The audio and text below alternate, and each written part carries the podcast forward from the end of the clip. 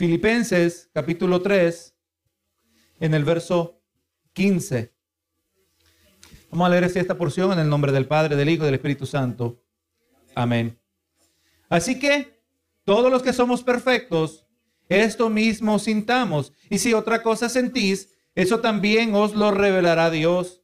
Pero en aquello a que hemos llegado, sigamos una misma regla, sintamos una misma cosa. Hermanos, sed imitadores de mí y mirad a los que así se conducen según el ejemplo que tenéis en nosotros. Porque por ahí andan muchos de los cuales os dije muchas veces y aún ahora lo digo llorando, que son enemigos de la cruz de Cristo, el fin de los cuales será perdición, cuyo Dios es el vientre y cuya gloria es su vergüenza, que solo piensan en lo terrenal, mas nuestra ciudadanía está en los cielos, de donde también esperamos al Salvador, al Señor Jesucristo, el cual transformará el cuerpo de la humanidad, de la humillación nuestra, para que sea semejante al cuerpo de la gloria suya, por el poder con el cual puede también sujetar a sí mismo todas las cosas. Y así está titulada esta predicación, hacia la transformación final. Los versos que examinamos la semana pasada nos brindaron una seria comprensión de aspectos importantes de la vida cristiana mirábamos que Pablo pues refutaba el argumento de los judaizantes, eh, donde ellos estaban prometiendo una especie de, de perfección espiritual si se guardaba la ley junto con la fe cristiana.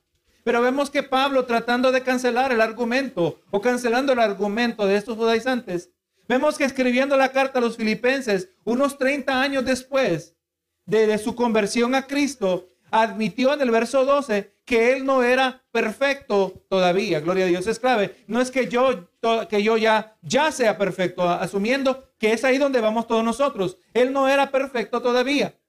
Aprendimos también que nuestra falta de perfección espiritual no puede servir de excusa para justificar seguir viviendo en inmadurez espiritual. ¿Cuántas veces, verdad? Cuando eh, quizás somos confrontados, algún hermano nos confronta, o el pastor nos confronta, o un ser querido nos confronta con la palabra que esa conducta no está correcta, ¿qué decimos? Es que yo no soy perfecto, ¿verdad? Pero Dios como que si eso excusa la inmadurez espiritual.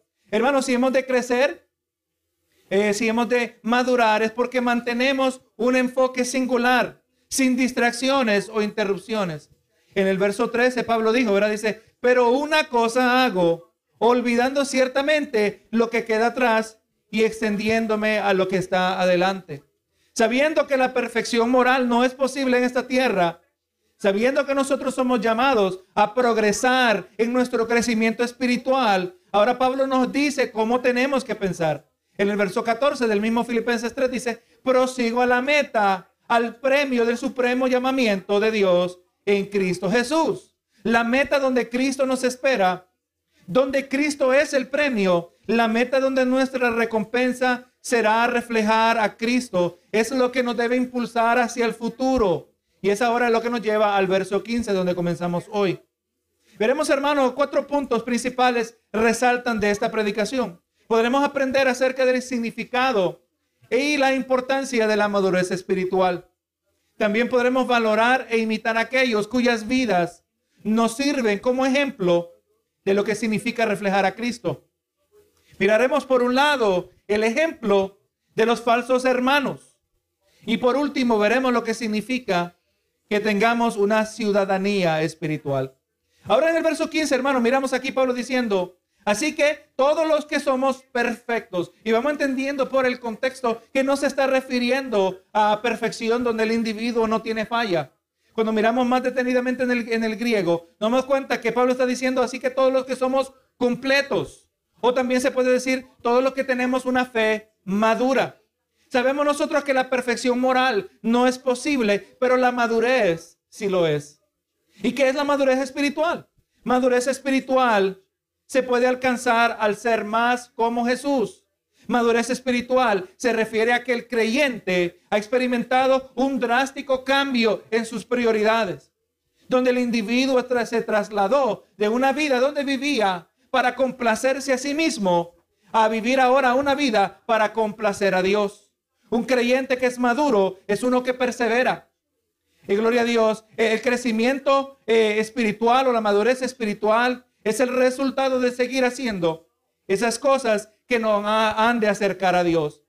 El creyente maduro es un creyente que se siente seguro porque comprende cuál es su estatus delante de Dios. Sabe que, que, que posicionalmente es perfecto, ¿verdad? Gloria a Dios. O sea, que es completo en Cristo Jesús para recibir salvación, para ser un hijo de Dios. O sea, entendemos nosotros que humanamente hablando, eh, nuestros esfuerzos nos hacen inadecuados delante de Dios, pero Cristo nos ha colocado en una posición donde ahí no hace falta nada. No hay nadie que es eh, que, que ha venido a Cristo comparado con otro creyente que sea inferior en su posición delante de Dios.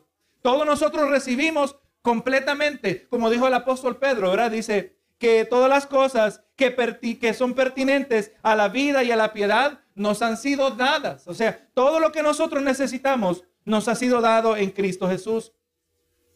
Así que hermano, gloria a Dios. Miramos, ¿verdad? Que Pablo estaba diciendo a los hermanos en Filipos que basado en la comprensión del enfoque que debe tener todo cristiano, el enfoque de, de crecer y madurar espiritualmente, eh, aleluya, dirigiéndonos a la meta que es Cristo Jesús.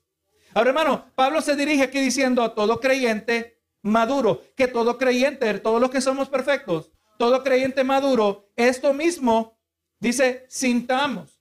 Tiene que haber un mismo sentir, tiene que tener un mismo enfoque. Y si otra cosa sentís, esto también os lo revelará Dios. Si algún creyente se le hace difícil aceptar lo que Pablo está diciendo aquí, que viene de parte de Dios, Dios mismo lo confirmará. Gloria a Dios, Dios traerá claridad en estas áreas de diferencia. Así que hermano, vamos mirando, ver el Espíritu Santo obrando. Entre más nosotros vamos madurando, entre más nosotros vamos creciendo, la influencia del Espíritu Santo, la influencia de Dios, se hace más clara en nuestras vidas. ¿Y qué, resulta, hermano? Esto va a resultar en, en un mismo sentir, va a resultar en unidad. Por eso, hermano, una iglesia que está dividida es una iglesia que es carnal. Una iglesia que, una congregación que está en pleitos, es una iglesia que no está siendo guiada por el Espíritu de Dios. Pero cuando todos estamos creciendo, cuando todos estamos eh, dirigiéndonos hacia la meta en Cristo Jesús, el mismo Espíritu está obrando en todos nosotros. Y no nos sorprendemos muchas veces cuando el Señor está inquietando a diferentes hermanos en la congregación acerca de la misma cosa, ¿verdad? Eso va resultando, aleluya, en un mismo sentir. Y vamos mirando que la unidad espiritual es de suma importancia y esta solo es posible cuando se posee una misma manera de pensar. Primera de Corintios 1.10 dice, os ruego, pues hermanos, en el nombre, por el nombre de nuestro Señor Jesucristo, que hable, que habléis todos una misma cosa, que no hay entre vosotros divisiones, sino que estéis perfectamente unidos en una misma mente y en un mismo parecer. O sea, hermanos, es solo eh, cuando la palabra está moldeándonos, solo cuando estamos siendo moldeados por la palabra de Dios, es que el Espíritu obra en nosotros de la misma manera. Y como dijo aquí, ¿verdad? Que sintamos, que, que hablemos una misma cosa. Cuando hablamos una misma cosa, no va a haber lugar para divisiones. Cuando hablamos una misma cosa, vamos a estar completamente unidos, teniendo una misma manera de pensar y un mismo parecer. Y ahora miramos el verso 16, dice, pero en aquello a que hemos llegado, sigamos una misma regla, sintamos una misma cosa. El progreso espiritual, hermano, aquí está diciendo Pablo, el progreso espiritual que hemos logrado, eh, la madurez espiritual que hemos alcanzado, basado en eso, aleluya, lleguemos, sigamos una misma regla, sintamos una misma cosa. Así que si no perdemos el progreso espiritual, esto va a resultar en el mismo sentir. Así que hermano, ahí está claro, en esta sección de este capítulo claramente nos está diciendo que nosotros tenemos que seguir marchando hacia adelante, que tiene que haber evidencia de crecimiento espiritual, que tiene que haber evidencia de progreso, aleluya, en nuestra vida, que tiene que haber evidencia de madurez, aleluya. Y otra vez vuelve a mencionar, ¿verdad? Que sigamos una misma regla. Nosotros no estamos practicando diferentes evangelios con diferentes prioridades. No, no, hermano, es solo un evangelio, es solo un camino que lleva a Cristo. Y cuando el Espíritu va tratando en cada uno de nosotros, va colocando las mismas prioridades. Vamos viendo las mismas necesidades dentro y fuera de la iglesia. Y dice, ¿verdad? Sigamos una misma regla, sintamos una misma cosa. Y ahora en el verso 17 dice Pablo, hermanos, sed imitadores de mí. Ahora, hermano, póngase a pensar En cualquier otro contexto, usted dice, imíteme a mí, haz como yo hago. Haz, eh, haz, lo que, de la manera que yo hago las cosas, hazlo tú. Pareciera que una persona eh, eh, orgullosa, ¿verdad que sí? Una persona que tiene un sentir de superioridad, que piensa que es mejor, pero obviamente no está hablando Pablo de esta manera. Pablo está utilizando su autoridad apostólica como apóstol, como siervo enviado de parte de Dios, siervo que ha manifestado las genuinas credenciales de un apóstol de Jesucristo. Pablo había, como dijo en 2 Corintios 12, 12, él había hecho las señales de apóstol. Nadie podía cuestionar que él había sido enviado de parte de Dios. Pablo era un hombre de testimonio. Recuerde, cuando tenemos la carta a los filipenses, ya este es el primer encarcelamiento de Pablo en Roma. Pero esta no fue la primera vez que Pablo fue encarcelado en Roma. Perdón, esta no fue la primera vez que Pablo fue encarcelado. Amén, la primera vez que Pablo fue encarcelado fue en la misma ciudad de Filipos, como aparece en el libro de los Hechos, si recuerdo bien el capítulo 16. En el libro de los Hechos, cuando conocemos el relato donde Pablo y Silas cantaban al Señor, abandonados allí, y la prisión tembló, ¿verdad que sí? Y Dios hizo un gran milagro que hasta el carcelero terminó entregando su corazón a Cristo. Así que hermano, Pablo era un hombre de testimonio. Pablo no estaba hablando de basando, usando credenciales teológicas. No, no, hermano, Pablo había y estaba sufriendo por la causa de Cristo. Recuerde, ya llevaba 30 años de convertido. Gloria a Jesús. Pablo estableció que él no pertenecía en un pedestal de perfección espiritual, como miramos en el verso 12. Pero más bien anima a los hermanos que siguieran su ejemplo. El ejemplo de un imperfecto pecador Amén. Ese es el único ejemplo que podemos seguir en esta tierra, aparte de Jesucristo. El ejemplo de imperfectos pecadores que también prosiguen a la meta. Aleluya, para ser más como Cristo. Y hermano, damos gracias porque en este capítulo el Señor nos, eh, en este mismo capítulo de Filipenses, ya Pablo nos ha estado hablando de otros ejemplos dignos de imitar, ¿verdad? Ya nos habló de otros hombres imperfectos, como lo era Timoteo, como lo era Epafrodito, gloria a Dios, que eran hombres, ¿verdad? Imperfectos, pero eran de testimonio digno de imitar. Y él va a hacer referencia a esto más adelante. Dice, dice, hermanos, ser imitadores de mí.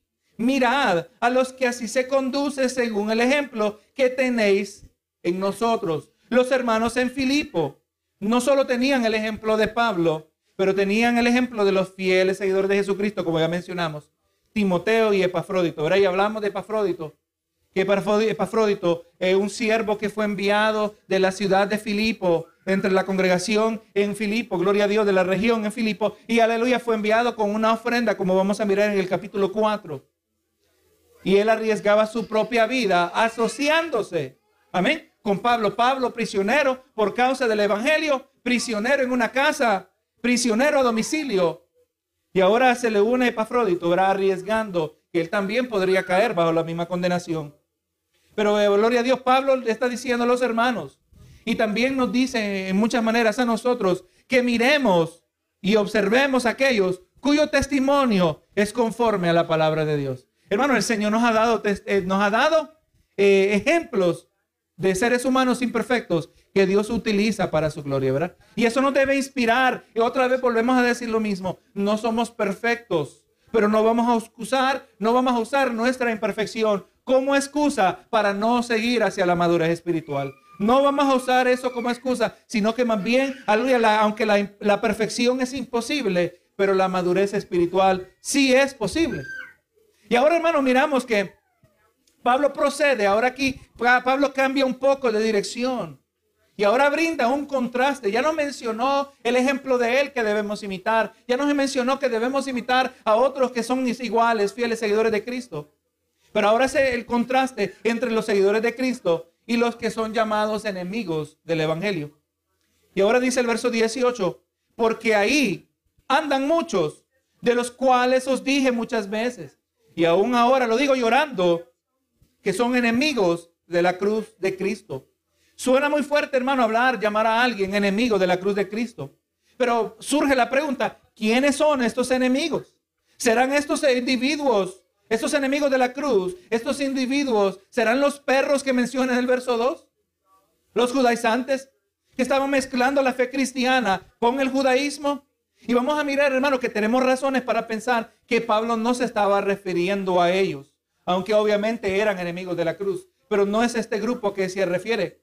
Vamos a ver que el enemigo de la cruz no es simplemente uno que se opone a la predicación del Evangelio o uno que impide su predicación, como antes lo era Pablo. Pablo, gloria a Dios, perseguidor de la iglesia, quería exterminar a los del camino de la fe y la práctica del cristianismo. Pero vamos a mirar, hermano, que Hechos capítulo 20 nos es clave para establecer, eh, gloria a Dios, que Pablo no estaba necesariamente hablando de los judaizantes, pero estaba hablando de otra clase de amenaza. La amenaza de lo que vamos a llamar la amenaza de los falsos hermanos. La amenaza que nos dice Pablo que eran muchos. Hermano, y, y miramos esto y ponemos eh, eh, esta escena en pausa y miramos a nuestro alrededor y nos damos cuenta que todavía sigue siendo la amenaza. Gloria a Dios. Son muchos los que Pablo dice, por ahí andan muchos, aleluya, que son enemigos de la cruz de Cristo. En el día de hoy, hermano, todavía hay enemigos de la cruz de Cristo. Hermano, tenemos que nosotros poder identificar en el día de hoy. Tenemos, eh, le dejo esa tarea que usted tenga, ejerza su discernimiento para poder identificar. Y hoy es más fácil identificarlos porque hoy se conocen por las redes sociales. Porque hoy se, se mueven a través de los medios de comunicación, ¿verdad que sí? Gloria a Dios. Tenemos que conocer, son muchos hermanos. Hay canales enteros de televisión dedicados a estos falsos hermanos que afirman ser partícipes de la fe cristiana, la fe histórica, la sana la sana, eh, la sana doctrina, gloria a Jesús, pero son falsos hermanos. Y este, el verso, el capítulo 20 de Hechos nos ayuda. Y en esta última sección del capítulo 20 de Hechos, se nos registra la despedida de Pablo. Pablo se está despidiendo de los hermanos en Mileto. Y en el verso 25 les acababa de decir que iba a ser la última vez que le iban a poder ver. Y que obviamente al decirle estas palabras, esto marcaba la prioridad de la urgencia de las palabras en los siguientes versos. Vamos, vemos palabras de advertencia, palabras cuales el apóstol les presenta para prepararles del inminente peligro. Hermano, usted tiene que entender esto, que lo que era cierto en el tiempo de Pablo, en el libro de los Hechos, capítulo 20, lo que era cierto en el tiempo de Pablo, en el libro de los, de los Filipenses, es cierto en el día de hoy. Mire lo que dice Pablo en el verso 29 de Hechos 20. Dice, porque yo sé que después de mi partida entrarán en medio de lobos rapaces que no perdonarán al rebaño. Dice, está diciendo Pablo, yo sé que cuando yo me vaya, entrarán, ¿qué clase de personas? Lobos rapaces, ¿verdad? Que están para consumir. Lobos rapaces que no perdonarán al rebaño, dice. Y de vosotros se levantarán hombres que hablen cosas perversas para arrastrar tras, sí a los discípulos. Por tanto, velad. Gloria a Dios, acordándoos. Dice, por tres años de noche y de día, que no, no he cesado de amonestar con lágrimas a cada uno. Es interesante que usa el mismo lenguaje aquí Pablo, ¿verdad? Está diciéndole a los hermanos en, en, en, en, en Mileto, hermanos, por tres años, con lágrimas. Yo les hablaba de esta amenaza. Esta amenaza, como dice el verso 30, que de vosotros mismos se levantarán hombres, se levantarán hombres. De entre ustedes se van a levantar aquellos que serán, resultarán lobos rapaces. Gloria a Dios. Eh, eh, eh, esto tiene mucho sentido cuando miramos el lenguaje que usa Pablo aquí en Filipenses. Estos individuos son peligrosos. Gloria a Dios, porque siendo del grupo pretenden ser cristianos y ¿qué hacen? Y tuercen el evangelio. Gloria a Dios. Y esto les causa de lágrimas a Pablo tanto en Hechos como en Filipenses, porque esto representa una clase de traición a Cristo, hermanos. Tenemos que prepararnos de tal manera en el Evangelio que nosotros podamos detectar y señalar a los lobos rapaces, a los falsos hermanos que se quieran levantar entre nosotros. Si un día como pastor siendo humano yo me puedo morir y me voy a morir, quizás me muera antes que muchos de ustedes, Dios lo sabrá. ¿Qué es lo que va a pasar cuando el pastor no está para velar el rebaño? Gloria a Jesús. Es una advertencia, una amonestación que es real aún en el día de hoy. Estos individuos, estos falsos hermanos, representan un peligro para aquellos creyentes que poseen, que no poseen discernimiento. Hermano, esto nos sirve de seria advertencia a nosotros en el día de hoy, porque el peligro sigue siendo el mismo. Muchos son los enemigos de la cruz. Muchos son falsos hermanos. Pero muchos son también los creyentes que carecen discernimiento. Mire cómo es esto, hermano. Esto es, esto es grave. Hay muchos enemigos de la cruz. Por ahí andan muchos enemigos de la cruz de Cristo. Y también hay muchos, hermano, incluyendo pastores, le digo, que también carecen de discernimiento espiritual. En el día de hoy, hermano, esa es una, una, una amonestación que sigue en pie y sumamente seria para cada uno de nosotros. Gloria Jesús. Así que, hermano, vemos ahora en el, en el, el verso 19. Ahora Pablo procede a describir el carácter de estos falsos creyentes y cuál es su destino. Dice, dice, el fin de los cuales será perdición. Dice, o sea, Pablo, vamos mirando que Dios no piensa levemente de aquellos que tuercen el Evangelio. Gloria a Dios, aquellos que se aprovechan de su posición para engañar a otros con su egocentrismo, buscando aprovecharse de las ovejas de Jesucristo. Estos enemigos de la cruz están marchando por un camino que los conduce hacia la destrucción total de sus almas. Se dirigen hacia una destrucción porque trastornan y el, angosto camino de Jesucristo y lo amplían para hacerlo espacioso, para hacerlo inclusivo para muchos, para muchos más que no están dispuestos a abandonar sus pecados. Hermano, convierten el evangelio en libertinaje. Mateo 7:13 dice, entrad por la puerta estrecha, porque ancha es la puerta y espacioso el camino que lleva a la perdición. Y muchos son los que entran por ella. Vamos mirando, hermano, cómo ahí aparecen las mismas palabras clave, ¿verdad? Gloria a Dios. Eh, muchos, muchos son los que van a perdición. ¿Y por cuál camino andan? Por el camino espacioso. El camino que lleva a la salvación es el camino que es estrecho. Gloria a Jesús. O que es eh, angosto. Dice el verso 14, porque estrecha la puerta y angosto el camino que lleva a la vida y pocos son los que la hallan. Muchos son los enemigos de la cruz. Muchos son los que distorsionan el evangelio. Pocos son los que tienen discernimiento, hermano. Gloria a Jesús. Guardado de los falsos profetas que vienen a vosotros con vestido de ovejas, o sea, falsos hermanos. Pero por dentro son lobos rapaces. Mire cómo la palabra confirma la palabra. Gloria a Jesús. El peligro de los falsos hermanos, que son muchos. Y lo lamentable, gloria a Dios, que son pocos los que andan en el, en el angosto camino. Pocos son los que tienen discernimiento. Pocos son los que llevan a la salvación. Vemos que en la carta a los Gálatas se nos dice la manera que Dios mira a todo aquel que distorsiona su evangelio. Distorsiona el evangelio de manera que Cristo ya no es central. Galatas 1, 8 y 9 dice, mas si aún nosotros o un ángel del cielo os anunciare otro evangelio, diferente del que os hemos anunciado, sea anatema. Gloria a Dios. Como antes os hemos dicho, dice, también ahora lo repito, si algunos predica diferente evangelio del que habéis recibido, sea anatema. ¿Qué es anatema, hermano? Alguien, un individuo que ha sido eh, apartado, un individuo que ha sido reservado para destrucción. Hermano, falsos profetas, falsos predicadores, falsos maestros, falsos hermanos. Dice Jesús, dice Pablo aquí a través de parte bajo inspiración del Espíritu, dice son anatema. Todo aquel que le añade, todo aquel que le quita, todo aquel que doctrina, distorsiona la sana doctrina es anatema, hermano.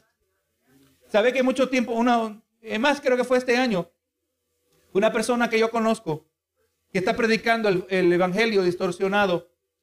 Aleluya, estaba escuchando sus predicaciones. Y me acuerdo una mañana que me levanté en la mañana. Gloria a Jesús. Y la primera palabra me vino al pensamiento esta persona. Y la primera palabra que me vino a mi mente es anatema. Aleluya. Y verdaderamente, Señor, es anatema. Porque es otro evangelio. Gloria a Dios. El peligro de los falsos hermanos. Mire cómo Dios los mira.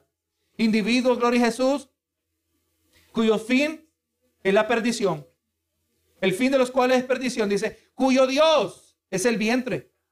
Estos enemigos de la cruz no se destacan por su virtud espiritual, pero por su entrega a los apetitos carnales. Romanos 16, 17 dice, mas os ruego hermanos que os fijéis en los que causan divisiones y tropiezos en contra de la doctrina que vosotros habéis aprendido y que os apartéis de ellos. Aquí nos está dando evidencia de cómo nosotros empezamos a, a detectar a los lobos rapaces, cómo nosotros empezamos a detectar a los falsos hermanos, cómo nosotros podemos identificar a los enemigos de la cruz, aquellos que causan divisiones, aquellos que sirven de tropiezo, aleluya, en contra de la doctrina, ¿verdad? Exactamente lo mismo. Aquellos que están en contra de la doctrina, de la sana doctrina, y debemos apartarnos de ellos. El verso 18 nos trae otra característica.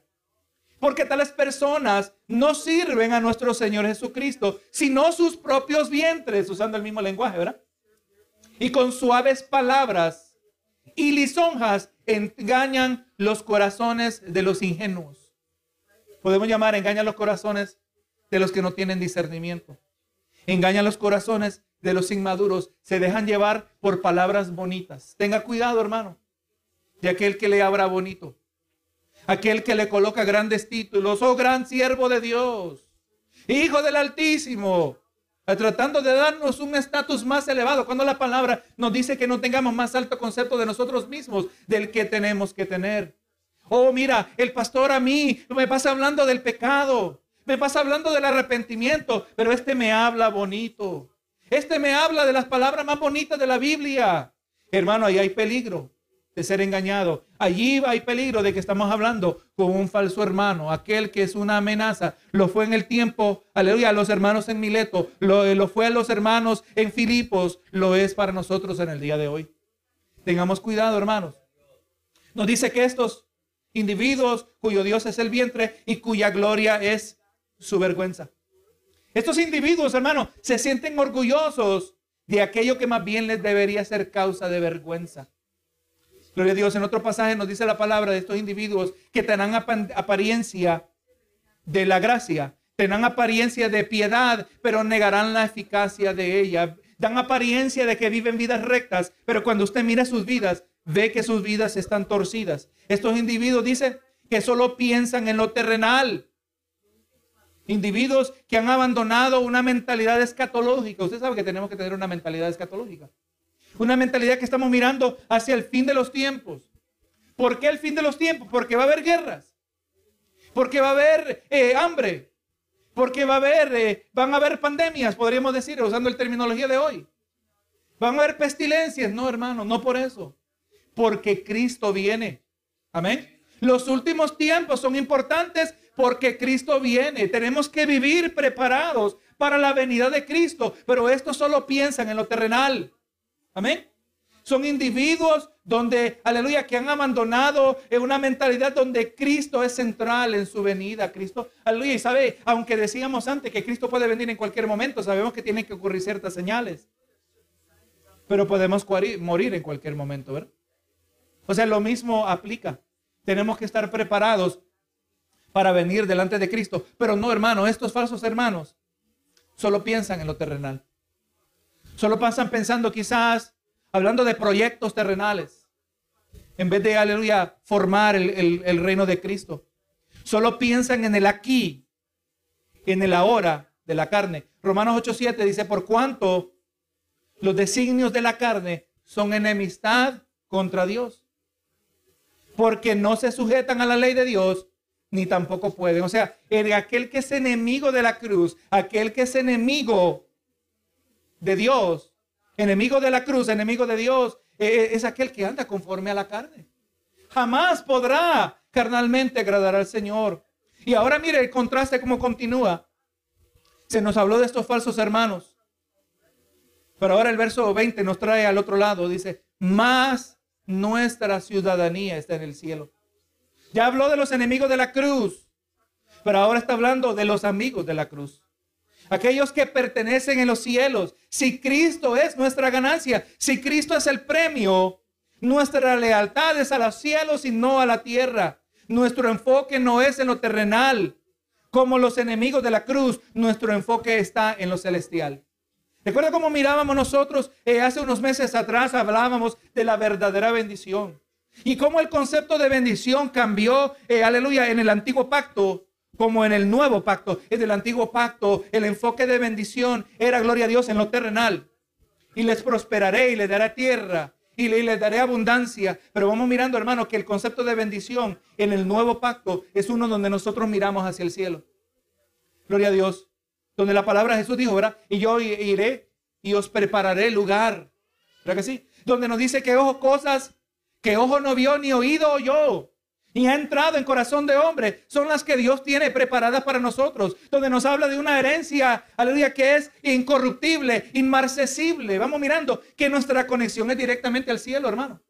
Nosotros, nuestra ciudadanía está en los cielos, nuestra mentalidad está también en los cielos. El tener una mentalidad enfocada en la terrenal nos está dejando algo saber acerca de nuestra ciudadanía. Dice más, nuestra ciudadanía está en los cielos, de donde también esperamos al Salvador, al Señor Jesucristo. Mire lo que dice el pastor Hendrickson. Él añade aquí diciendo, sí, en un sentido sublime y real, los hermanos de Filipo deben reconocer plenamente que su patria o comunidad tiene su establecimiento permanente en los cielos.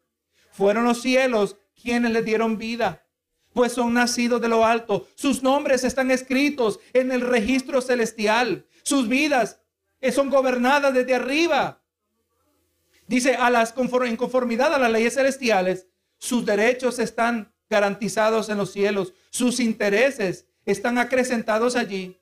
A los cielos se elevan sus pensamientos y sus oraciones a los cielos suben sus esperanzas. Muchos de sus amigos, miembros de la comunión, ya están allí. Y ellos mismos, ciudadanos del reino celestial, que todavía pisan la tierra, pronto se reunirán con ellos. Sí, en los cielos su herencia los aguarda. Sus mansiones celestiales están siendo preparadas. Hermano, esto no solo describe a los hermanos de Filipos, pero también nos describe a nosotros. Todo lo que para nosotros importa está en los cielos. Gloria a Dios. Aquí lo terrenal, la vida terrenal se va a interrumpir. Gloria a Dios. La interrupción que miramos de la pandemia la interrupción que miremos a causa de guerra, interrupción que miremos a, causa de una catástrofe eh, eh, ambiental o una catástrofe natural, no se compara con la interrupción que va a traer Cristo cuando Él venga sobre la faz de la tierra, ¿verdad? Cuando Cristo venga a buscar su iglesia. Y por eso, hermano, aquí nos dice la palabra, que es a los cielos que tenemos que mirar. Jesús, así como dice, así como lo fueron como vieron que se fue en las nubes. De la misma manera retornará. Hermano, nuestra mentalidad somos celestiales en nuestra manera de pensar. Gloria a Jesús, porque nuestra ciudadanía está en los cielos. Y aquí el último verso dice, el cual transformará el cuerpo de la humillación nuestra para que sea semejante al cuerpo de la gloria suya. La futura realidad que nos espera es la glorificación de nuestro cuerpo. Toda mancha de pecado será extirpada. Jamás tendremos razón de vergüenza ante, ante Dios a causa del pecado que mora en nosotros. No solo seremos libres para no pecar como lo somos en el día de hoy, pero también seremos libres de la presencia del pecado. Seremos perfectos. Nuestro corazón no será capaz de producir pensamientos pecaminosos, como dice Mateo 7:21. Nuestro cuerpo jamás operará en rebelión a nuestro espíritu, Romanos 7:23, nuestro cuerpo glorificado será semejante al cuerpo resucitado de Cristo. Y dice, él por el poder del, con el cual también puede también sujetar a sí mismo todas las cosas. Hermano, aquel que tiene el poder para sujetar toda la creación bajo su autoridad. Aquel que controla el universo, los astros, los planetas. El que creó este planeta y le colocó vida, indudablemente tiene el poder para transformar nuestro humilde cuerpo a su semejanza gloriosa. Hermano, el poder que sustenta la creación es el poder que un día el Señor nos dará, el poder que Dios utilizará para un día darnos un cuerpo glorificado, un cuerpo semejante al suyo, hermano. Nosotros solo podemos empezar a entender lo que esto significa. Y aquí, hermano, en esta última sección de este capítulo, el apóstol le da cierre a esta porción, advirtiendo a los hermanos de Filipos acerca del peligro de los enemigos de la cruz, que hoy más que nunca necesitan o necesitaban estar unidos con el mismo enfoque, dirigidos hacia la misma meta que es Cristo. Los falsos hermanos Estos libertinos eran peligrosos porque saldrían de entre los mismos hermanos, engañando a los inmaduros, eh, aquellos que no habían crecido, aquellos que carecen de discernimiento. También les recordó que ellos existen en directo contraste con los enemigos de la cruz, porque ellos eran ciudadanos de los cielos. Nosotros tenemos la misma esperanza. Nosotros también somos ciudadanos de los cielos. Miramos a los mismos cielos. ¿De dónde vendrá el Señor Jesucristo con el poder para transformar nuestro cuerpo a tal grado que refleje una gloria semejante a la suya? Mire la promesa del Señor, hermano.